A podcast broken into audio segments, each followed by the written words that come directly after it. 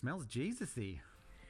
And beginning with Moses and all the prophets, he explained to them what was said in all the scriptures concerning himself. We are the aroma of Christ. God has spoken in many ways, but now he's spoken by his son. Welcome to Smells Jesus-y, a podcast from Three Crosses Church. Today we continue our series on Bible reading tools. Matt Waldron speaks to us from Psalm 19, Revelation. Here's Matt. I don't know if you know the comedian David Mitchell, but he recently participated in a comedy event uh, in England at Bristol Cathedral. And there was quite a lot of uh, criticism about having a comedy event in a church building, especially such a, such a historic one. Uh, so David wrote a, an article in the paper responding to the kind of criticism. And in the course of it, David writes, I'm not very religious, but neither am I an atheist. I'm a don't know. I hope there's a nice big God, and I hope I find myself believing in one when I expire, but I don't reckon thinking about it a lot is going to give me the answer. I like churches, though. I find them both calming and moving, a combination rarely achieved by TV drama. He goes on Religion, many people think, is supposed to offer clarity, rules, and salvation eternal and unchanging truths. The woolly and hand wringing Church of England, the state religion of an increasingly irreligious state, coping with declining congregations and disintegrating architecture, might seem like a poor excuse for a belief system compared with its muscular and unwavering rivals. Far from converting people to its doctrines, it seems more concerned with accommodating the faithless. Maybe that's why I like it. To me, the troubled, thoughtful, and well meaning fogginess of the C of E feels much more truthful, a much more comprehensible and sane reflection of how the human condition feels than all those more dynamic philosophies. Other religions may have retained the fiery naivety of youth, but the Anglican Church has the mild and tolerant befuddlement of experience, experience, which is the closest thing to wisdom that I'll ever believe in. Well, David Mitchell says he doesn't know if God exists, and in that process, he's got something right and something wrong. He's right that we cannot think our way to God, but he's wrong to think uh, that means God can't reveal himself to us, and therefore we can't be confident, uh, we can't be certain, uh, we can't be enthusiastic and dynamic and confident about changing the world. Because actually, uh, God has revealed himself, revealed himself clearly, and yet clearly in a way that can work for us in the midst of all the confusion of real life. So uh, today, I'm going to suggest a way of thinking about that to summarize what the Bible says about it. So, the big thing, if you get nothing else from today, is that God reveals himself. So, I'm going to draw a crown to remind us of God and a giant big arrow to say that God reveals himself. The problem so many people have is running around down here trying to find God, trying to look for God, and that simply is the wrong way to think about it. Actually, what we need is for God to reveal himself to us. And uh, thankfully, God has revealed himself clearly in creation. God has made the whole world, and particularly, God has made us. I'm going to show you that really quickly in the Bible in Romans chapters 1 and 2. Okay, Romans chapter 1, I'm going to read uh, verse, from verse 18. The wrath of God is being revealed from heaven against all the godlessness and wickedness of people who suppress the truth by their wickedness. Since what may be known about God is plain to them because God has made it plain to them. For since the creation of the world, God's invisible qualities, his eternal power and divine nature, have been clearly seen, being understood from what has been made, so that people are without excuse. So God has revealed himself clearly in creation. The reason us down here think it's not clear is because of a problem with us our wickedness, our godlessness, our stubbornness but God has revealed himself clearly in what he's made. And not only that, uh, people have been made so that we can understand. So, down in Romans chapter 2, uh, I'm going to read from verse 12. All who sin apart from the law will also perish apart from the law, and all who sin under the law will be judged by the law.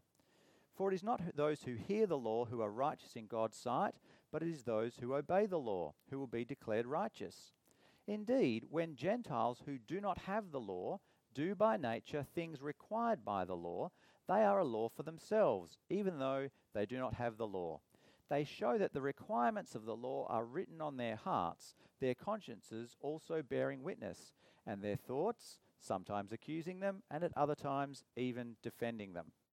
So, even though, uh, for the most part, people don't know God, we still have this idea that there's right and wrong. We all agree that murder's wrong, and if we murder someone, we generally feel bad about it.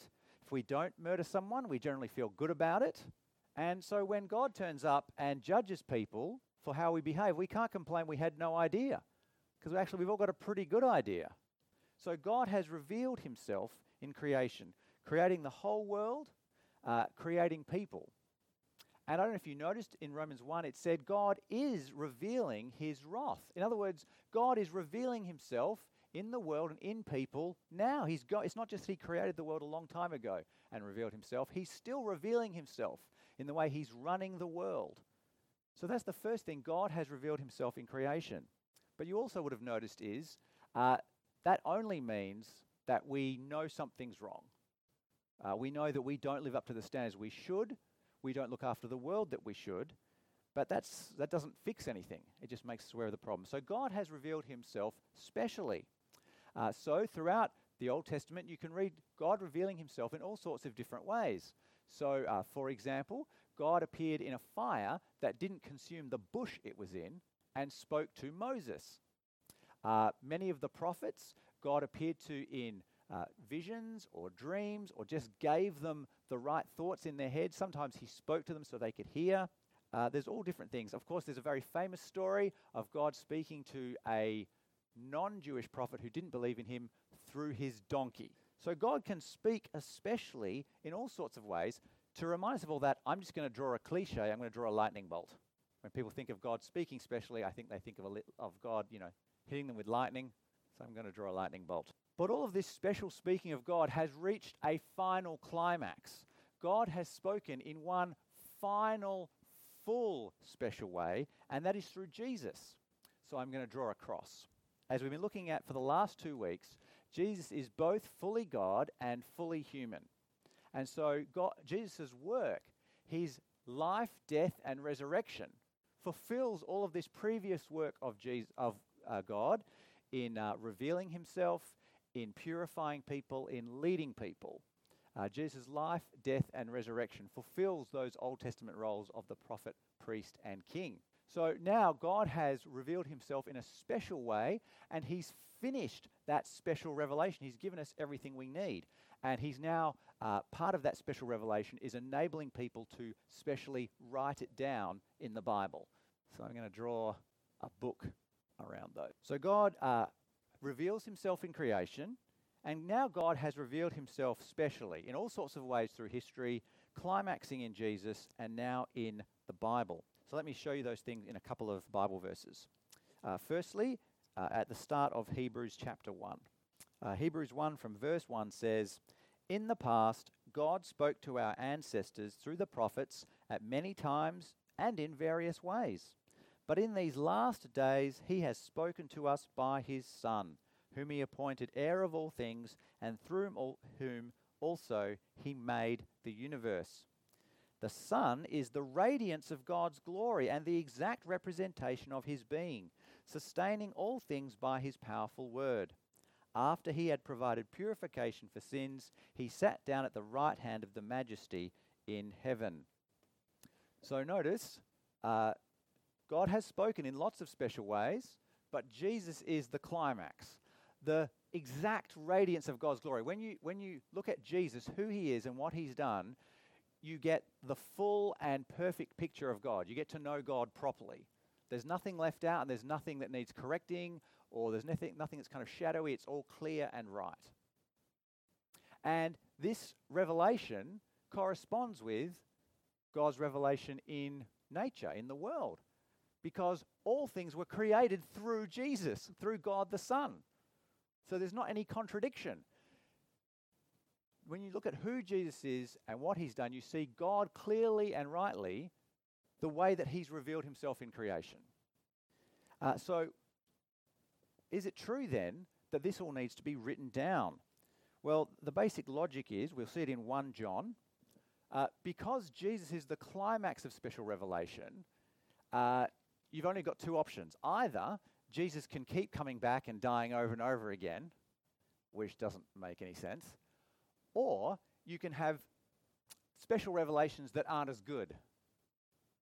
So that's why there's not ongoing special revelation because special revelation has reached its climax in Jesus. It's in who he is and what he's done once for all in dying for sin. And so you can't have more, you can't have better. Uh, yeah, it just has to finish there. So that's why it's written down. 1 John chapter 1, verses 3 and 4 put it like this. This is the Apostle John talking. We proclaim to you what we have seen and heard, so that you also may have fellowship with us and our fellowship is with the Father and with his Son, Jesus Christ. We write this to make our joy complete. So, John's saying he and the other uh, apostles were chosen by God to see Jesus, to see him die, to see him be raised to life again. And so that's how they have a relationship with God. Now they have to write it down so people can know. But how do we know they wrote it down right? Well, because that is part of special revelation as well.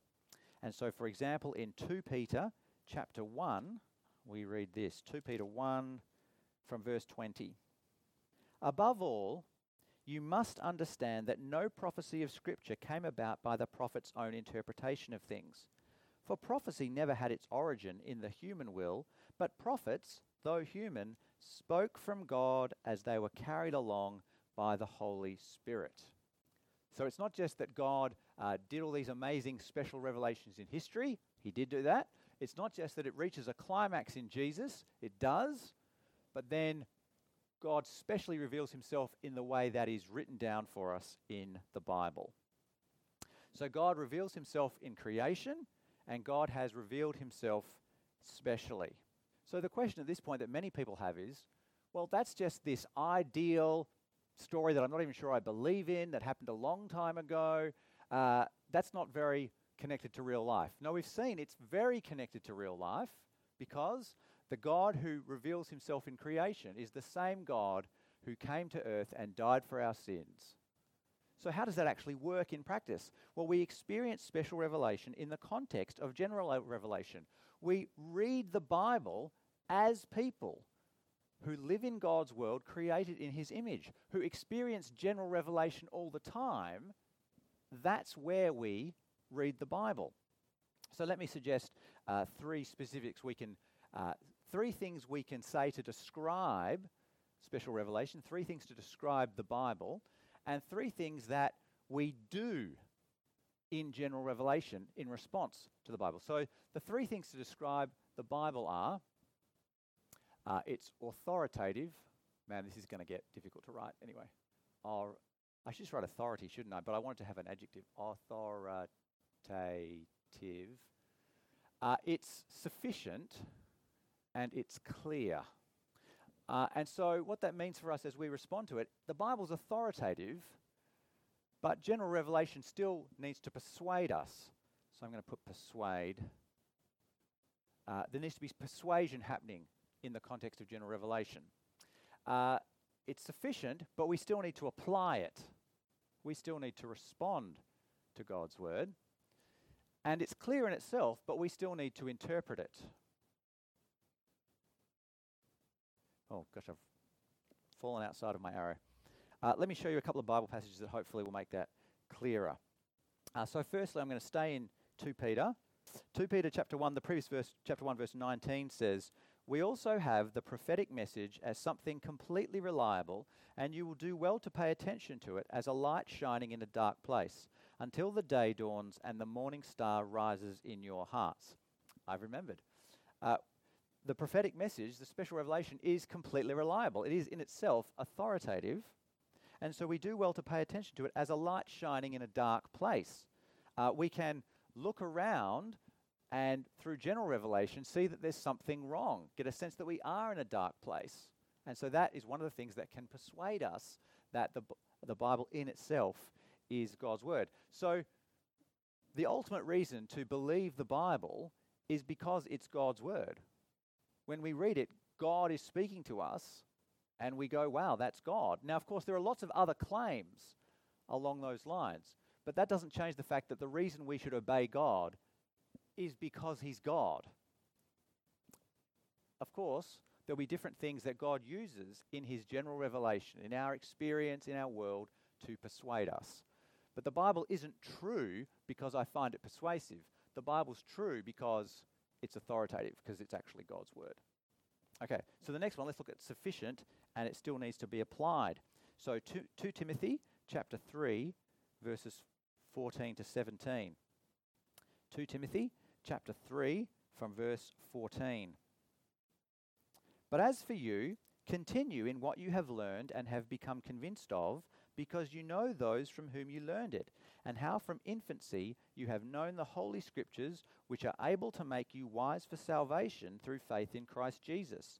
All Scripture is God breathed and is useful for teaching, rebuking, correcting, and training in righteousness, so that the servant of God may be thoroughly equipped for every good work.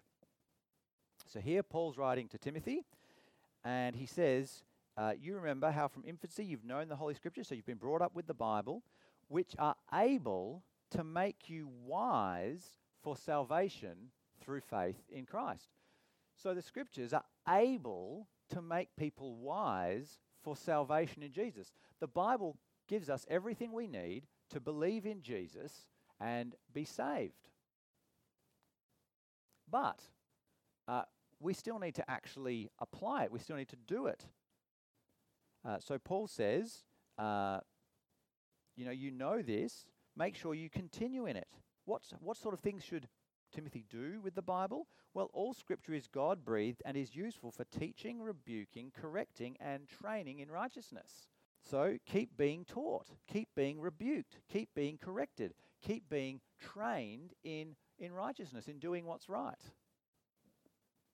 Uh, so that the person of God may be thoroughly equipped for every good work. Uh, the Bible gives us everything we need to follow Jesus, to help us grow in being able to do the right thing. But we still need to go and do that as people in the world. Different people are going to be doing different things, and as we, you know, are equipped to do the right thing, we'll figure out different details about how to do that. We still need to go and for so for example, we still need to look after people. The Bible doesn't tell me everything about my wife, let alone how to look after her. I've still got to actually get to know her. I've got to do the right thing in cultivating that relationship, getting to know this person, figuring out what is most helpful I can do in serving them.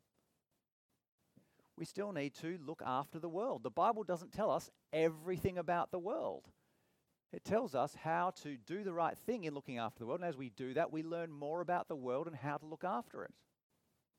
So the Bible's sufficient to train us to do the right thing. It doesn't give us every detail, it shows us how to figure that out as we go about living following Jesus. And finally, the Bible is uh, clear, but we still need to interpret it. So again, in 2 Peter chapter 3, verses 15 to 16. 2 Peter chapter 3, starting at verse 15. Bear in mind that our Lord's patience means salvation, just as our dear brother Paul also wrote you with the wisdom that God gave him. He writes the same way in all his letters, speaking in them of these matters. His letters contain some things that are hard to understand, which ignorant and unstable people distort as they do the other scriptures to their own destruction. So, Peter is writing about Paul's letters and says, uh, you should pay attention to them as you do the other scriptures. So he's saying Paul's letters are scriptures, just as the Old Testament is scriptures, just as my letters are scriptures. And they contain some things that are hard to understand. And so the big problem is some people distort them. Notice he doesn't say they're easy to understand and some people make it hard. He says, no, there are some things that are hard to understand. And so we need to actually work at understanding them. Uh, work at understanding the parts that are hard to understand and also work at not giving in to our own sinfulness, not wanting to understand. So the Bible, God's special revelation, is authoritative, but we still need to persuade and be persuaded uh, in the context of living in God's general revelation.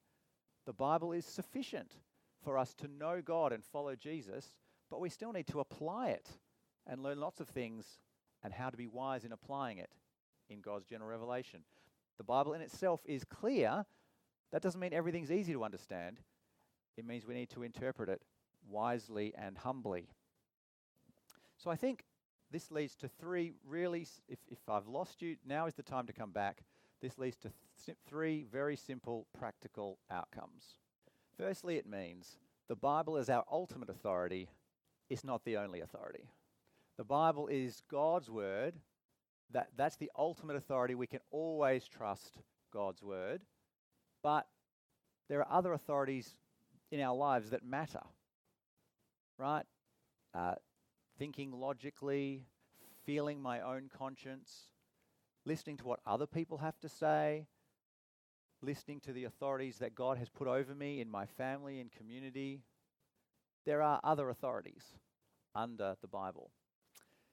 The Bible is the ultimate source of knowledge, it's not the only source of knowledge. The Bible is where I can learn about God and come to know Him and learn how to learn as I go through the world and through my life following Jesus. So there are other sources of knowledge, uh, like science and the humanities and all those things. And the Bible is the ultimate uh, place where God is clear in his revelation, but it's not the only place that God is clear in his revelation. We saw that general revelation is clear enough. It's just our sin gets in the way. And so uh, when we come to read the Bible, the principle is that Scripture interprets Scripture. If there's a part that's hard to understand, I need to try to understand it by the things that are clearer in the Bible. So, uh, the Bible is the ultimate authority, not the only authority. We need to give the right respect to the other authorities under the Bible. The Bible's the sufficient uh, source of knowledge. It's not the only source of knowledge. So we need to learn from the Bible how to learn. And uh, the Bible is clear. So we use th- the most important thing to use to interpret the Bible is the Bible itself. Uh, over morning tea, we'll have some time for uh, questions. Uh, but before that, we're going to have uh, Cam take us through our session on one to one ministry. Just to wrap up and move to that, let me remind you of our mission, values, and vision that we've uh, put together as a church. We exist to glorify and enjoy God by being and making disciples who love, trust, and obey Jesus. We especially value the Bible, fellowship, kindness, and people becoming Christians. We are praying that by 2026, we will be a community characterized by engaging in one to one ministry, rejoicing in bold evangelism, and serving the wider community from a premises we can call our own. Uh, this is why we especially value the Bible. Let me pray. Heavenly Father, thank you so much that you have revealed yourself to us. Thank you so much that despite our sin and rebellion against you, you have revealed yourself to us in a way that we can actually be saved. Uh, thank you so much for Jesus uh, showing us what you're like and dying to save us and being raised to life again to lead us in serving you. Uh, please help us to use the Bible for these things. Please help us to uh, trust the Bible as we figure out the other authorities in our life. Please help us to uh, learn from the Bible how to learn from other things. And please help us uh, to interpret the Bible by what the Bible says it means. We pray these things in Jesus' name. Amen.